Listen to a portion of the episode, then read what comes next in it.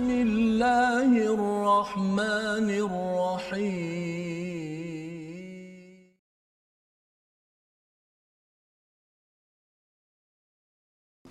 بسم الله الرحمن الرحيم. الحمد لله رب العالمين. الرحمن الرحيم. مالك يوم الدين. إياك نعبد وإياك نستعين. اهدنا الصراط المستقيم. صراط الذين أنعمت عليهم غير المغضوب عليهم ولا الضالين.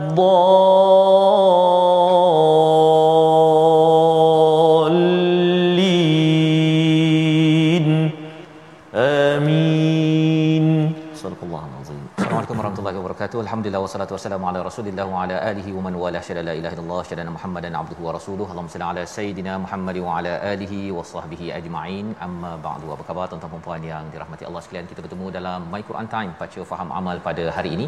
Sama-sama kita ingin memulakan majlis kita ini dengan niat yang ikhlas pada Allah Subhanahu wa taala, memulakan minggu ini dengan halaman 441 daripada surah Yasin.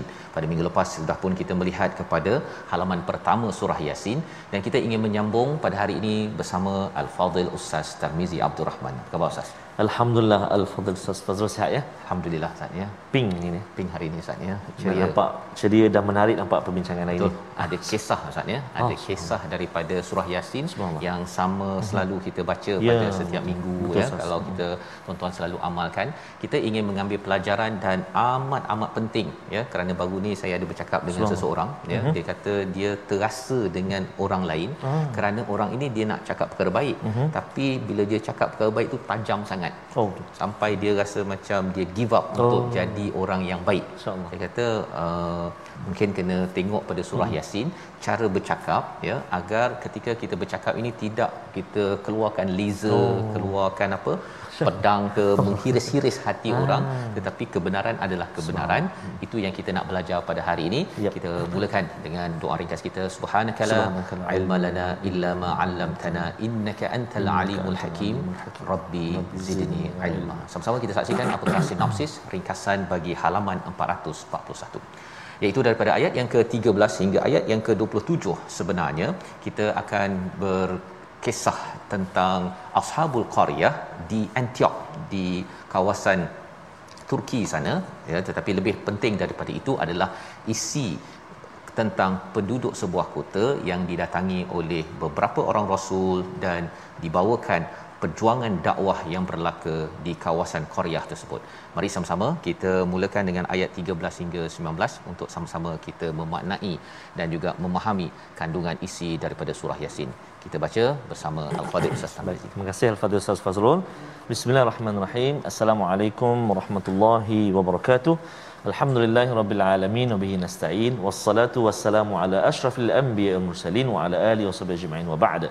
Apa khabar semua ayahanda dan bonda, tuan-tuan dan puan-puan, muslimin, muslimat, sahabah-sahabah Al-Quran yang dikasihi dan dirahmati Allah Subhanahu wa taala. Alhamdulillah kita bertemu kembali hari ini. hari ini kita nak menyambung uh, halaman yang ke-441. Dan beberapa hari ini kita akan berada ataupun kita bersama dalam surah Yasin. Surah yang selalu menjadi bacaan kita bacaan harian kita. Yang selalu kita baca mudah-mudahan kali ini Ustaz Faz eh, kita baca sama-sama ayat demi ayat. Dan dapat pula kita belajar, Belajar. kita menelusuri apakah isi kandungnya? Yang kadang-kadang sebelum ni kita jarang menelusurinya Ustaz Ya, betul. jadi syukur pada Allah SWT kita dapat uh, uh, ikuti pada hari ini. Mudah-mudahan dipermudahkan Allah Subhanahu wa taala. Kita nak mulakan bacaan kita ayat yang ke uh, ayat yang ke-13 sehingga ayat yang ke-19 dengan bacaan murattal jiharkah ataupun jaharkah eh. Jemput sama-sama kita baca. Gemakan rumah kita insya-Allah أعوذ بالله من الشيطان الرجيم.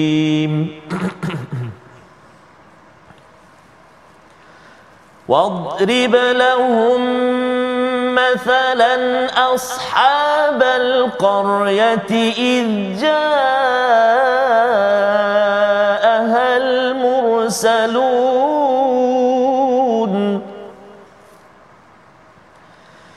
إذ أرسلنا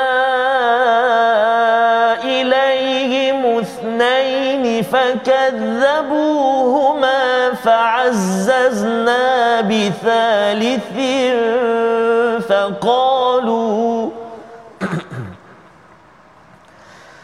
فعززنا بثالث فقالوا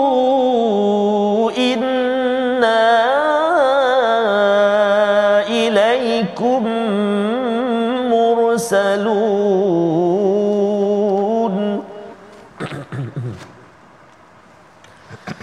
قالوا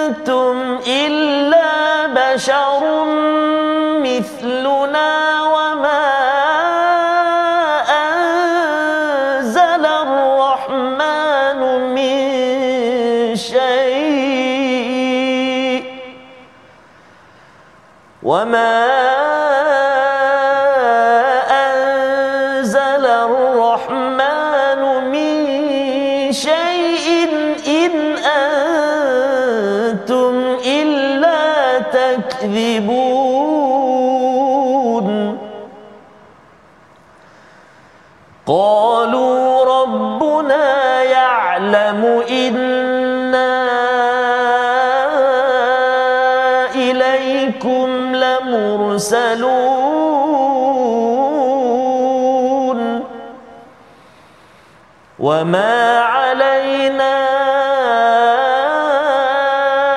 إلا البلاغ المبين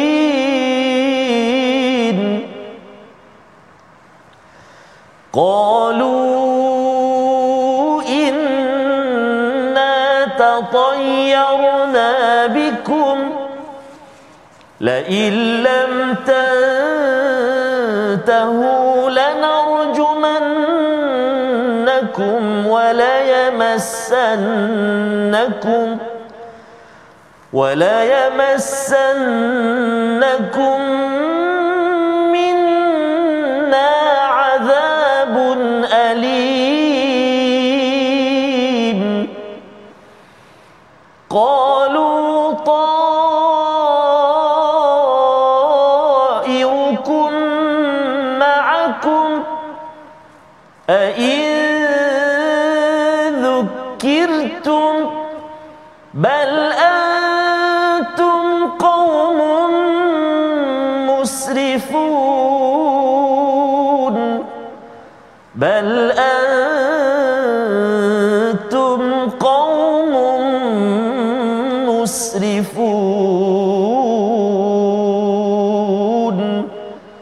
صدق الله العظيم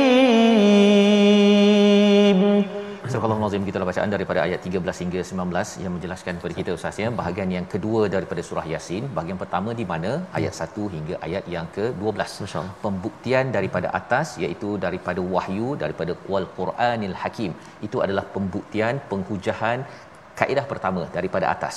Daripada belakang daripada sejarah itu adalah berkaitan dengan kisah daripada ayat 13 hingga ayat 32 dan nanti ustaz ya kita baca pada ayat 33 hingga 44 uh-huh, penghujahan daripada depan. Ah, subhanallah. Ah, daripada alam sekitar tentang matahari bulan. Jadi ketika kita berdakwah surah yasin ni adalah surah dakwah. Maka kita kadang-kadang ada orang nak dengar ayat Quran tapi ada setengah orang tu dia tak suka dengar ayat Quran. Tapi kita boleh berhujah menggunakan study case sejarah sirah best practice. Masya Allah. dan kalau dia tak nak juga dengar maksudnya kita boleh bawakan ilmu sains tentang ilmu uh, contohnya biologi kimia dan sebagainya engineering uh, mathematics uh, ilmu-ilmu semasa. Kerana penghujahan daripada atas belakang dan depan ini adalah kaedah seorang pendakwah. Ya jadi ada tiga sudut dan itulah yang diajarkan oleh surah surah yasin. Maka bermula dengan ayat yang ke-13 wadrib lahum mathalan ashabal qaryah iaitu Allah membawakan kisah ashabul qaryah tidak diberitahu namanya walaupun ulama menyatakan ini adalah negeri Antakiyah eh, Antiok ya. Antakiyah iaitu berada di kawasan Turki sana. Idja ahal mursalun kawasan ini kawasan uh, kampung ini didatangi oleh beberapa orang rasul. Didatangi oleh rasul. Jadi Allah nak bawakan kisah ini dan tidak dinyatakan nama tempat kerana ia bukan sekadar Antioch ataupun Turki ataupun di mana. Itu bukan uh, fokus kepada kepada ayat ini. Ini bukannya kitab sejarah tetapi ini adalah kitab hidayah. Allah bawakan kisah ini bukan dengan penuh butiran tetapi cukup untuk kita mengambil mengambil manfaat. Dan apakah manfaatnya? Iaitu satu kampung satu kawasan satu negeri didatangi oleh rasul-rasul yang menyampaikan menyampaikan message dan apa pelajaran untuk kita maksudnya memang rasul ini dihantar kepada kawasan hmm. uh, sesuatu negeri misalnya hmm. untuk apa membawa risalah mengingatkan kepada negeri tersebut jadi kalau kita zaman sekarang rasul dah habis dah hmm. kita kenalah juga menyampaikan message kepada yeah. negeri kita kalau kita senyap saja duduk ya dapat uh. gaji makan tidur makan uh. tidur bercuti apa sebagainya tanpa kita nak kisah jiran hmm. maksudnya kita ini mungkin tak mengikut jejak rasul. Ha ya yang kita nak sama-sama hidupkan ya. lagi kuat baca yasin, lagi kita ya. ni cuba mengikut para para rasul. Id arsalna ilaihi muthnain dihantar dua orang kepada negeri tersebut, mereka didustakan. Fa'azzazna dan dihantar lagi dikuatkan lagi dengan rasul yang ketiga. Dan mereka menyatakan apa?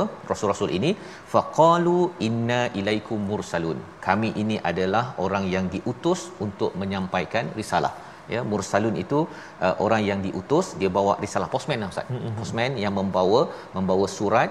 Risalah itu daripada siapa? Sudah tentunya daripada Allah Subhanahu wa taala tetapi apakah respon daripada penduduk negeri tersebut? Dia kata eh kau ni alah macam kami juga. Basyarum mithluna. Yeah. sama je kami ada kulit macam kamu mm. saja tak ada beza pun kan? Uh, nak cakap utusan konon kan? Jadi mereka mengolok-olokkan kepada pada rasul-rasul ini.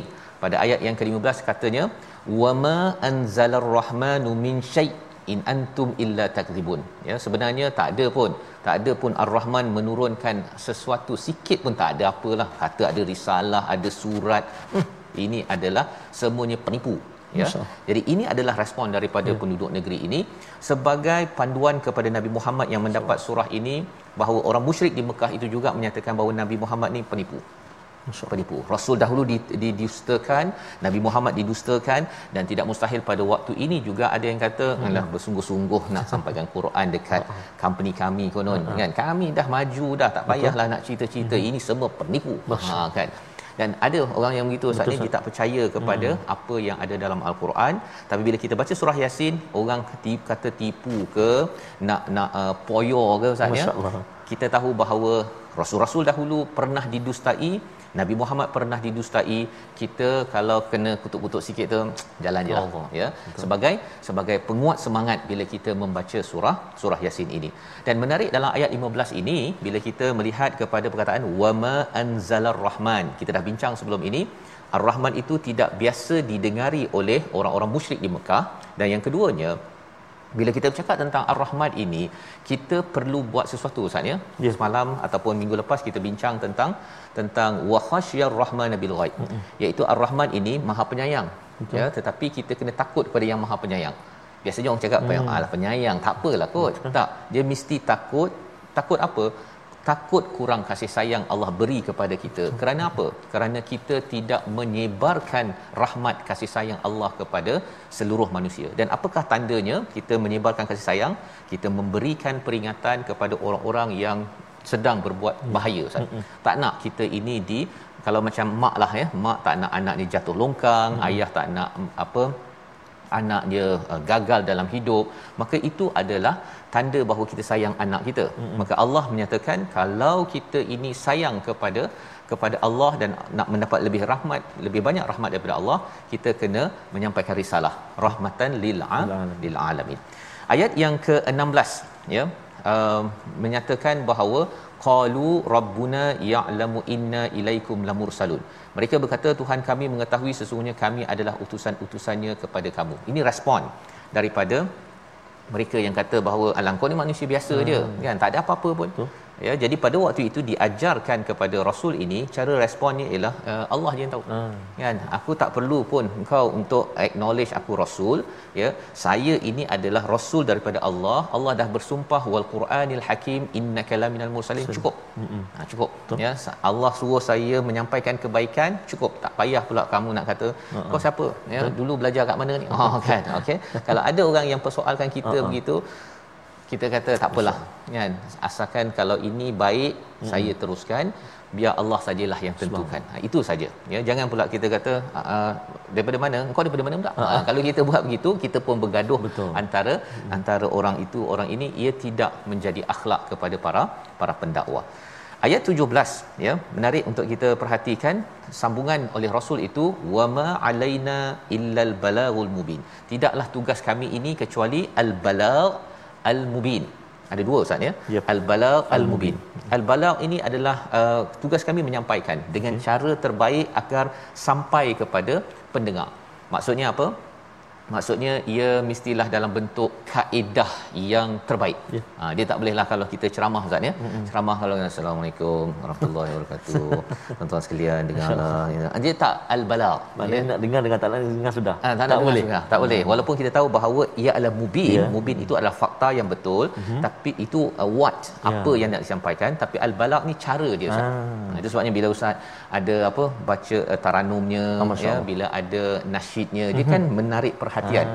Ya, lepas itu dia mestilah berasaskan dia punya fakta, yang Fakta. yang jelas. Jadi al-balagh al-mubin ini dia macam shampoo dua dalam satu lah. Oh, ha, kan. Dia tak boleh asing. Tak boleh pula konten dia kandungannya bagus tapi Ha ah. kan ataupun cara dia betul sangat ha. bersemangat sangat kan Betul. tapi uh, isinya kelentong lebih kan ha, yang itu kita nak elakkan kerana ini adalah adalah cara para rasul pada ayat yang ke-17 tetapi mereka masih tak puas hati ayat 18 kita nak baca bersama bagaimana mereka ini kata bahawa engkau ni memang ya memang pe, apa uh, pe, penyusah membawa susah kepada kami. Hmm. ayat 18 yang kita nak tengok bersama. Silakan ustaz. Baik terima kasih ustaz eh, al-fadhil safas. Kita nak ulang baca uh, ayat yang ke eh, 18 ya ustaz eh? 18 okey ayat 18 agak panjang ayat tu. Kita cuba latihan kita sampai tak nafas ataupun bagaimana kita nak memilih untuk wakaf insyaallah. A'udzubillahi minasyaitonirrajim. Qalu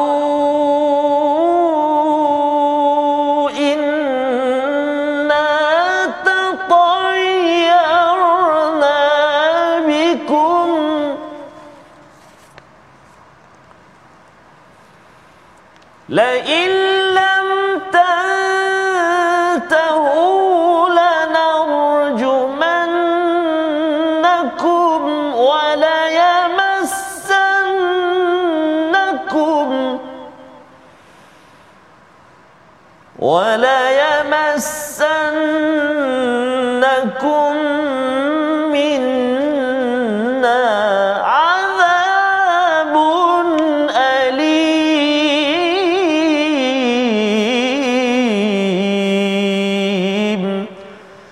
صدق الله العظيم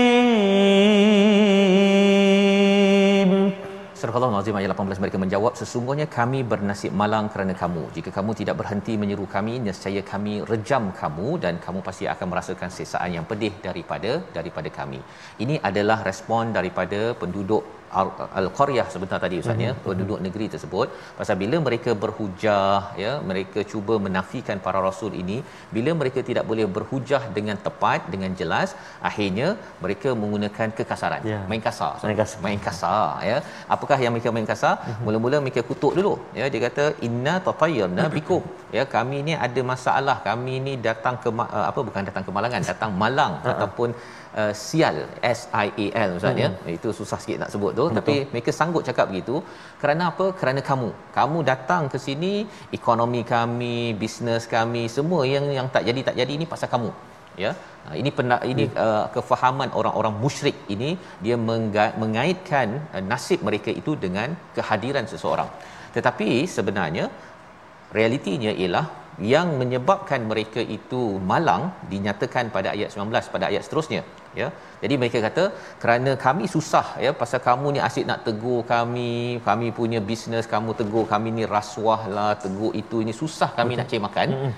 la illam tantahu kalau kamu tak berhenti lanarjumannakum kami akan rejam kamu ya. dan kami akan mengazab kamu selepas ini jadi ini ancaman demi ancaman main kasar ya. Ustaz betul ya pasal apa pasal rasul ini dia tak main kasar ya. dia tegur je tegur betul. janganlah rasuah mm-hmm. ya, janganlah kita ni merosakkan menzalimi orang mm-hmm. lain orang mm-hmm. lain pun nak cari makan juga betul. kan tetapi dia tak suka tak suka ditegur dan dia mengaitkan masalah-masalah yang berlaku ada kaitan dengan kehadiran rasul pada pada waktu itu jadi Nabi ataupun Rasul ini membalas dia kata ta'irukum ma'akum. Sebenarnya nasib malang yang ada itu adalah bersama kamu disebabkan kekufuran kamu.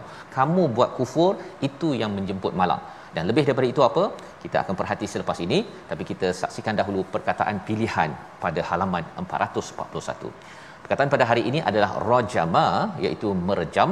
14 kali disebut dalam al-Quran dan perkataan inilah yang kita jumpa pada ayat yang ke-18 sebagai satu respon tidak bertanggungjawab tidak hujah ya. Tidak ada hujah. Bila seseorang itu habis mati akal maka seseorang itu akan menggunakan kaedah fizikal.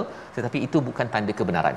Malah itu adalah tanda kekalahan dan itu tanda kebatilan yang tidak kita ingin gunakan ustaz ya kalau ya. dekat rumah anak-anak adik-adik kan uh-huh. kalau rasa macam dia nak bergaduh tu uh. kan kalau dah habis hujah tu pakai mulut dah habis uh-huh. ha, dia pakai penumbuk kan itu tandanya bermulalah uh-huh. kebatilan yeah. ya di dalam sesuatu sesuatu rumah yeah. ya ha, dan bagi pasangan rumah tangga pun sama juga jangan gunakan kekasaran kerana kita adalah umat penuh dengan hujah hidayah daripada Allah Subhanahu Wa Taala. Kita berehat sebentar, kembali mai Quran Time baca faham amal insya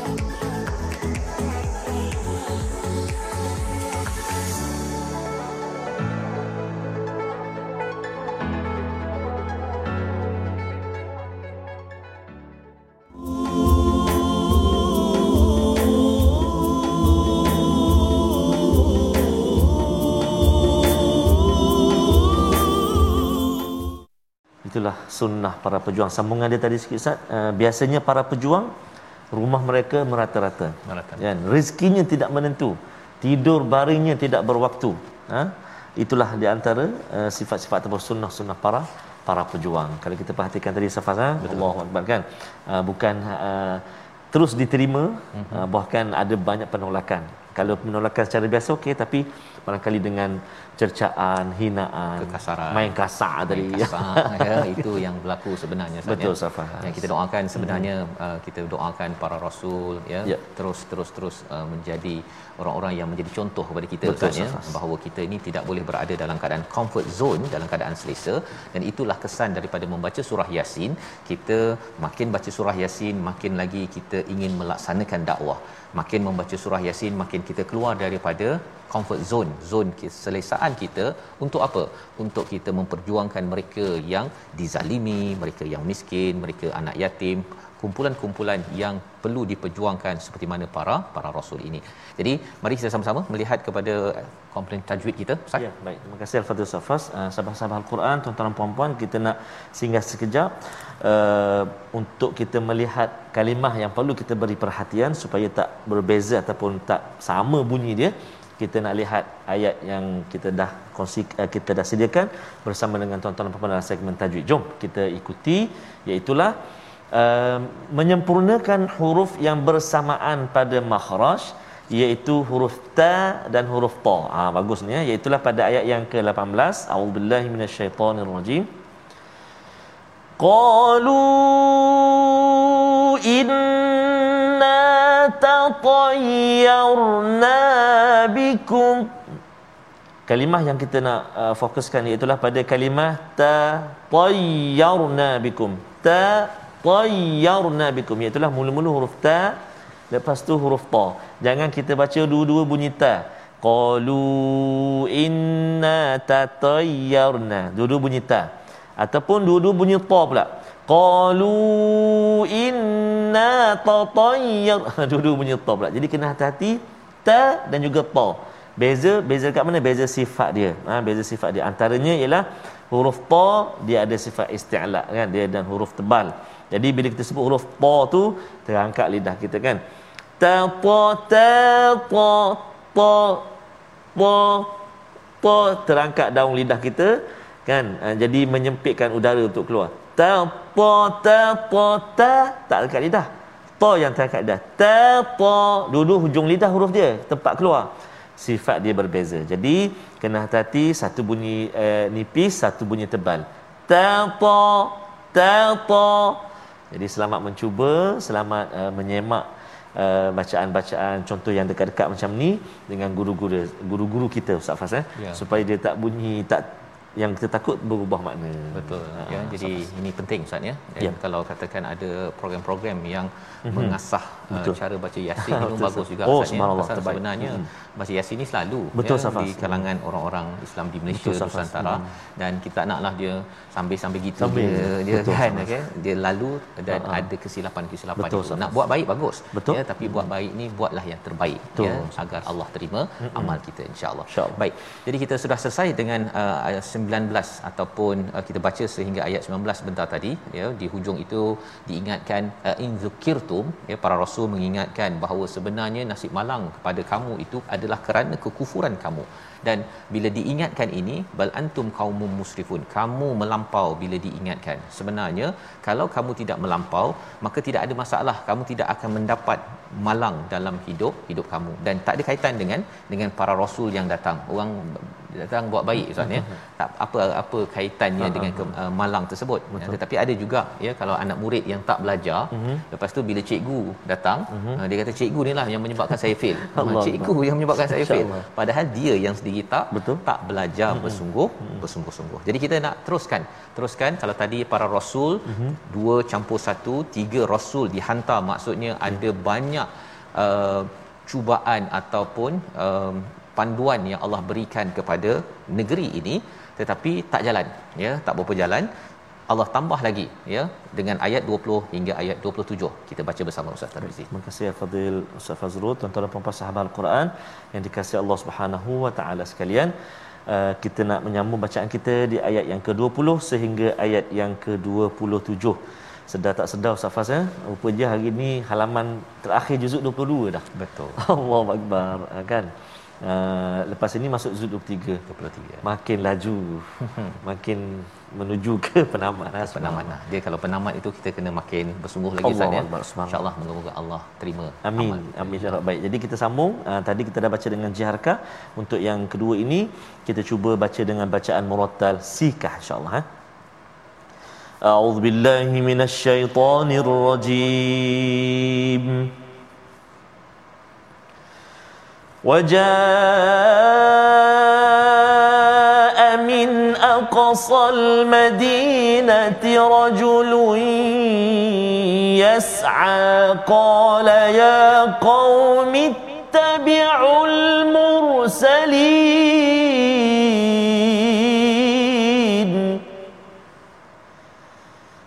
اتبعوا من لا يسألكم أجرا وهم مهتدون. وما لي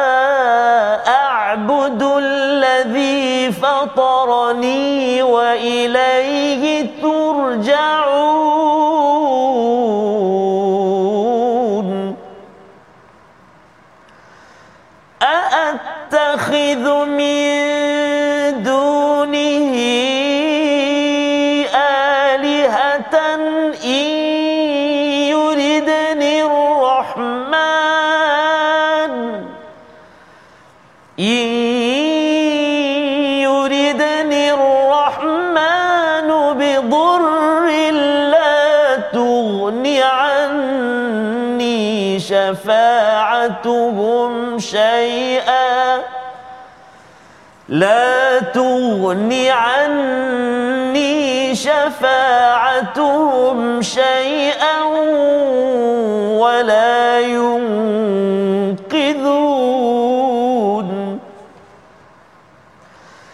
إني إذا لفي ضلال إني آمنت بربكم فاسمعون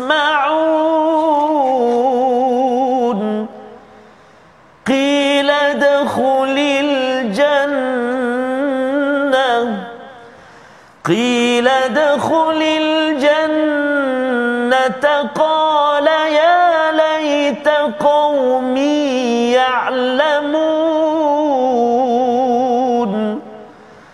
بما غفر لي ربي وجعلني من المكرمين.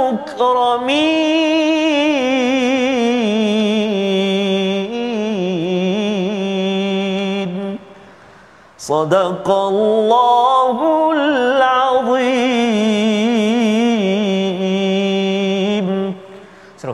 Kita bacaan daripada ayat 20 hingga 27 menyambung kepada kisah ya ashabul qaryah ini yang didatangi oleh dua campur satu rasul yes. ya dan kemudian uh, bila mereka ini diancam untuk direjam untuk diazab ya dan dikaitkan rasul-rasul ini sebagai sumber malang kepada nasib mereka selesai bahagian pertama. Bahagian kedua ini Allah menyatakan wajah amin aqsal madinati rajulu yas'a. Datang seorang pemuda daripada hujung kampung. Bukan hujung kampung hujung kota. Hmm. ya hujung kota tu kampung lah ya. Jauh daripada kota tersebut.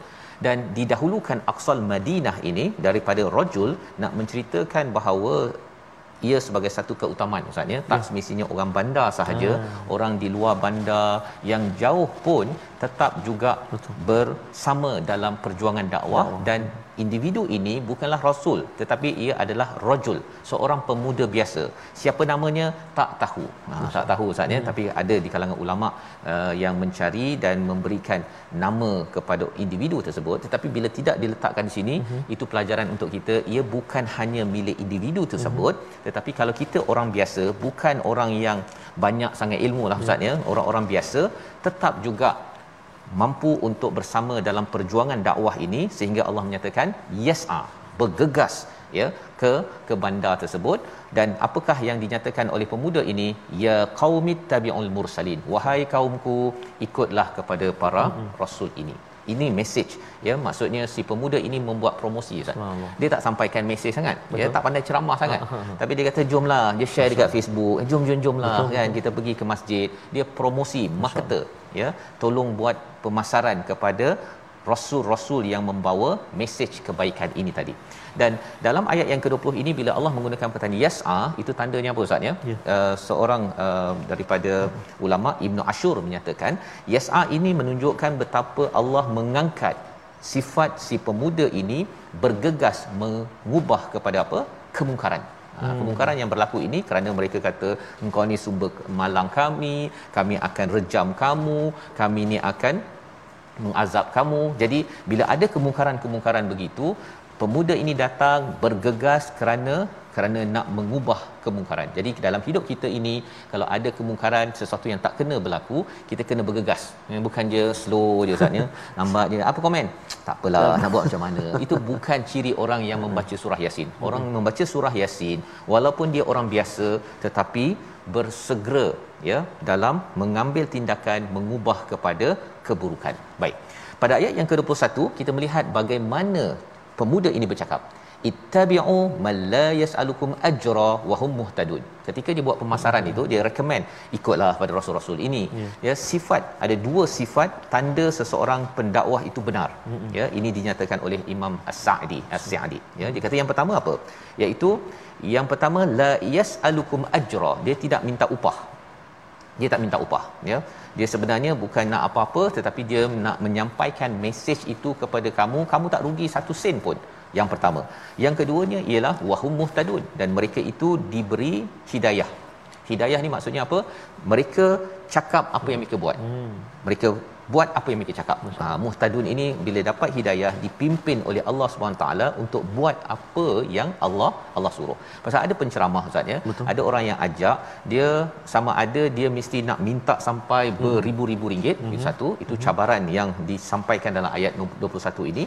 Yang keduanya dia cakap tapi dia tak buat. Hmm. Ha, dia cakap tapi dia tak buat. Jadi yang ini tanda seorang pendakwah itu benar ialah dia tidak meminta upah dan juga muhtadun. Ha, kita kena asingkan mengajar dengan berdakwah Ustaz ya. Hmm. Berdakwah ni dia tak boleh minta upah. Betul. Ya, kalau mengajar ah ha, yang itu ha, lain.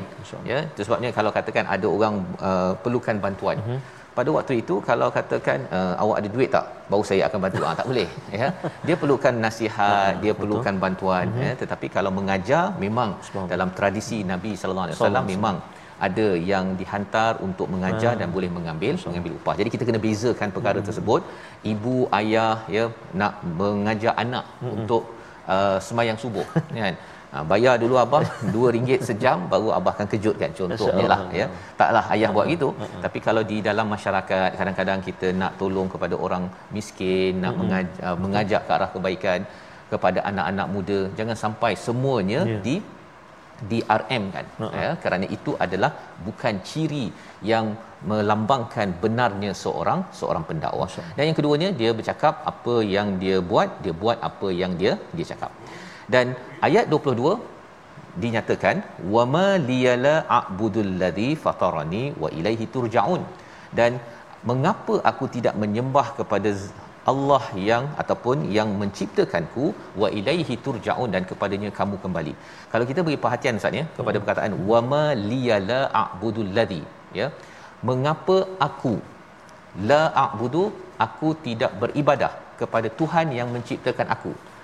Ustaz perasan tak ada berapa kali aku kat situ? Ha, Paling kurang ada dua atau tiga. Dua atau tiga. Dua atau tiga. Ya. Jadi kalau kita perasan dekat situ sebenarnya sebenarnya apabila kita melihat pada ayat 22 ini wama liyala a'budul ladzi fatarani. Dia bercakap dengan teruk betul lah aku ni kalau bercakap ketika orang lain bercakap. Ha, contohnya. betul. Kan? Mm-hmm. jadi dia tak marah pada orang. Dia akan cakap saya kalau saya dengar ceramah kalau saya ni cakap ketika uh-huh. orang penceramah cakap mm-hmm. saya ni teruk betul. Betul. Itu adalah cara si pemuda ni bercakap. Dia ketika dia berceramah itu dia tak kata eh kamu ni eh, mengapa hmm. kamu bercakap? Ha kan? Dia tak cakap begitu. Pasal pasal itu kasar. Ya. yeah seorang pendakwah dia selalu mengaitkan kesilapan kepada dirinya tetapi kalau kebaikan wah terima kasihlah tuan-tuan hmm. kerana memberi perhatian hmm. kepada ceramah yang sedang disampaikan ini ayat 22 Semang. satu disiplin bercakap ketika menyampaikan dakwah walaupun di hujung itu dia cakap dan kepadanya kamu akan kembali. Ya? Ha, jadi adab ketika berceramah hmm. berdakwah ini penting. Disambung lagi. Attakhidhu min dunihi alihah. Ya pada ayat yang ke 24 kita ataupun ayat 23 kita baca sekali lagi. Baik. di situ pun ada panduan yang boleh kita ambil sebagai seorang pendakwah. Silakan terima kasih kepada Ustaz Fazrul. Uh, subhanallah kita nak ulang uh, bacaan kita di ayat yang ke-23 hati-hati di permulaan itu ada dua hamzah. A a a a attakhidu ha? jangan jadi bunyi satu attakhidu uh-huh. kan? Ataupun ada setengah tu dia terlalu macam nak berat sangat safasah dia jadi ha, tenang-tenang saja. Ha, tenang-tenang. perlahan-lahan perhatikan betul-betul kan? Attakhidu mari kita cuba baca ayat yang ke-23 baca sama-sama insya-Allah. A'udzubillahi minasyaitonirrajim أأتخذ من دونه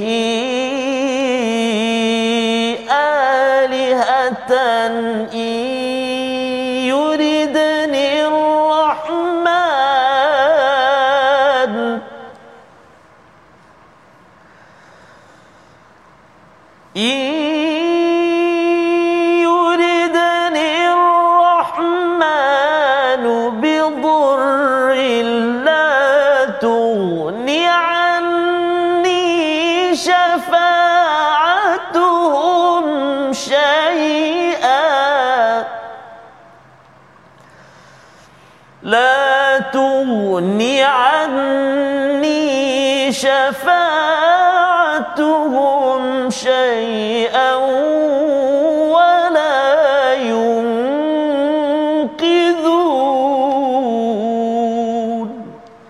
صدق الله العظيم. Al-Azim ayat 23 dan mengapa aku akan menyembah Tuhan-Tuhan selainnya. Kalau kita beri perhatian ustaz ya, mengapa aku? Mm-hmm. Ya, cara Betul. dia bercakap kan, uh-huh. bukannya eh mengapa engkau tak menyembah selain daripada kau menyembah selain daripada Allah. Dia tak cakap begitu. Uh-huh. Dia kata mengapa aku tidak menyembah? Jika yang Maha Pemurah itu mahukan bencana terhadapku, bukan pada jika Allah nak nak azab kamu, uh-huh. kan? Kan kalau penceramah guna kaedah begitu, Betul. ya tuan-tuan, kita pun rasa alamak, uh-huh. ya tuan-tuan, tuan-tuan dah baca Yasin beberapa tahun tuan-tuan, faham uh-huh. tak faham? 30 tahun tak faham apa tuan-tuan baca ah kan gitu kan kita pun akan ya, tetapi kalau cakap ya tuan-tuan saya dah baca 20 30 tahun tuan-tuan Yasin tapi saya dulu tak faham hmm. dekat Johor dulu baca baca baca betul, tak faham betul. teruk betul saya ni kalau baca surat tak faham hmm. kan jadi yang di highlightkan itu kepada hmm. kepada orang yang bercakap hmm. bukannya kepada orang yang disampaikan tapi orang yang mendengar tu kalau dia ni memang jenis yang dengar hmm. dia pun kata ah, ah betul jugalah saya pun berkaitan dengan perkara itu juga ini adalah adab bagaimana menyampaikan disambung pada ayat yang ke-24 pun sama. Ini idzal lafi dhalalim mubin. Sesungguhnya aku tentu jadi orang yang sesat yang nyata kerana apa? Tidak menyembah kepada Tuhan yang sebenarnya. Dan kemudian inni amantu. Aku nak beriman ni ya kemudian barulah dia cakap ustaz ya hmm. fasmaun wahai kaumku dengarlah hmm. ha, baru dia cakap kepada orang yang sedang Masya disampaikan Allah. jadi ini adalah adab ya. ya bagaimana berdakwah dan pasal bila dia dah mula cakap je ustaz ya fasmaun saja eh kau nak tegur aku hmm. berdebush hmm. ya kena pukul pemuda tersebut sehingga kan terus pada ayat yang ke-26 qila duhulil jannah terus masuk syurga Ustaz. Ya, syurga yang dinyatakan sini adalah syurga satunya adalah di alam kubur dah nampak dah preview ah, ke syurga kerana dia syahid Ustaz. Masya-Allah. Ya, syahid kerana dalam medan dakwahnya itu dia dipukul sampai syahid. Dan ketika dah sampai ke jannah ini masih lagi beliau menyatakan qala ya laita qaumi ya'lamun. Ya alangkah baiknya kalau kaumku amat mengetahui ganjaran aku dapat keampunan dan dapat kemuliaan hmm. berada di syurga ini. Jadi walaupun dia kena pukul dan syahid dan dah sampai ke syurga itu sebenarnya boleh dicakap Ustaz ya. Ha itulah ya aku aku nak laknat pada kau. Ha kan. Aku doakan dia uh, masuk neraka. Hmm. Itu bukan kaedah pendakwah yang dinyatakan dalam surah Yasin. Hmm dah masuk syurga pun masih lagi alangkah baiknya dengan penuh kasih sayang. Betul. dan inilah yang menjadi ruh kepada surah yasin untuk ayah-ayah ibu-ibu bila anak buat hal ke ustaz ya. Kita terus cakap eh abah dulu pun lihat juga Allah. nak sembahyang kan? Ha, tak apa tak apa. Kejut. Bangun bangun bangun bangun bangun. Mm-hmm. membawa kepada resolusi kita pada hari ini. Iaitu yang pertama kita ingin sampaikan mesej dengan cara yang berkesan dan jelas faktanya. Ini yang kita belajar daripada ayat yang ke-17 yang kedua sentiasa menyokong dan mempromosikan mesej dakwah kebaikan. Yang kedua dan yang ketiga kita harapkan gunakan bahasa yang lembut ketika menyampaikan seruan dan cara lembut itu dengan kita mengaitkan kekurangan dengan diri kita tetapi kelebihan kita berikan kredit pujian itu kepada orang yang mendengar kita. Sama-sama kita berdoa. Terima kasih Fadil Safas a'udzubillahi minasyaitonirrajim بسم الله الرحمن الرحيم الحمد لله رب العالمين والصلاة والسلام على أشرف الأنبياء والمرسلين وعلى آله وصحبه أجمعين اللهم صل على سيدنا محمد وعلى آل سيدنا محمد اللهم يا الله ويا رحمن ويا رحيم yang penuh barakah ini Kami mohon ke hadratmu ya Allah agar diampunkan dosa-dosa kami ya Allah. Agar diampunkan dosa-dosa ibu ayah kami ibu ayah mertua kami muslimin dan muslimat mukminin dan mukminat bi rahmatika ya arhamar rahimin Ya Allah ya Rahman ya Rahim jadikan kami hamba-hambamu ya Allah yang senantiasa berusaha untuk menyampaikan apa juga kebaikan dalam kehidupan kami ya Allah. Membuat amal saleh ya Allah berkongsi apa juga perkara-perkara yang boleh mendatangkan barakah daripadamu ya Ar-Rahman Rahimin. Jaga hati kami ya Allah. Jaga tutur kata kami ya Allah. Jaga amal ibadah kami perbuatan kami ya arhamar rahimin اللهم إنا نعوذ بك من البرص والجنون والجذام ومن سيء الأسقام. وصلى الله على سيدنا محمد وعلى آله وصحبه وبارك وسلم. والحمد لله رب العالمين. تفضل الله. Minda wa minkum taqabbal ya karim. Moga-moga Allah mengabulkan doa ya. kita sebentar tadi Ustaz ya dan kita doakan agar terus kita menyebarkan dakwah Al-Quran ini dengan adab yang kita belajar daripada halaman 441. Inilah yang kita ingin sebarkan dalam tabung gerakan Al-Quran. Peluang untuk tuan-tuan sama-sama kita menyumbang dan kita berdakwah dengan dengan panduan daripada surah Yasin. Moga-moga ini Allah terima dan kita dapat menjejak kepada para rasul yang berhikmat yang berjasa kepada umat manusia. Kita bertemu lagi dalam ulangan pada malam ini dan juga pagi esok dan terus kita bersama My Quran Time baca faham amal insya-Allah.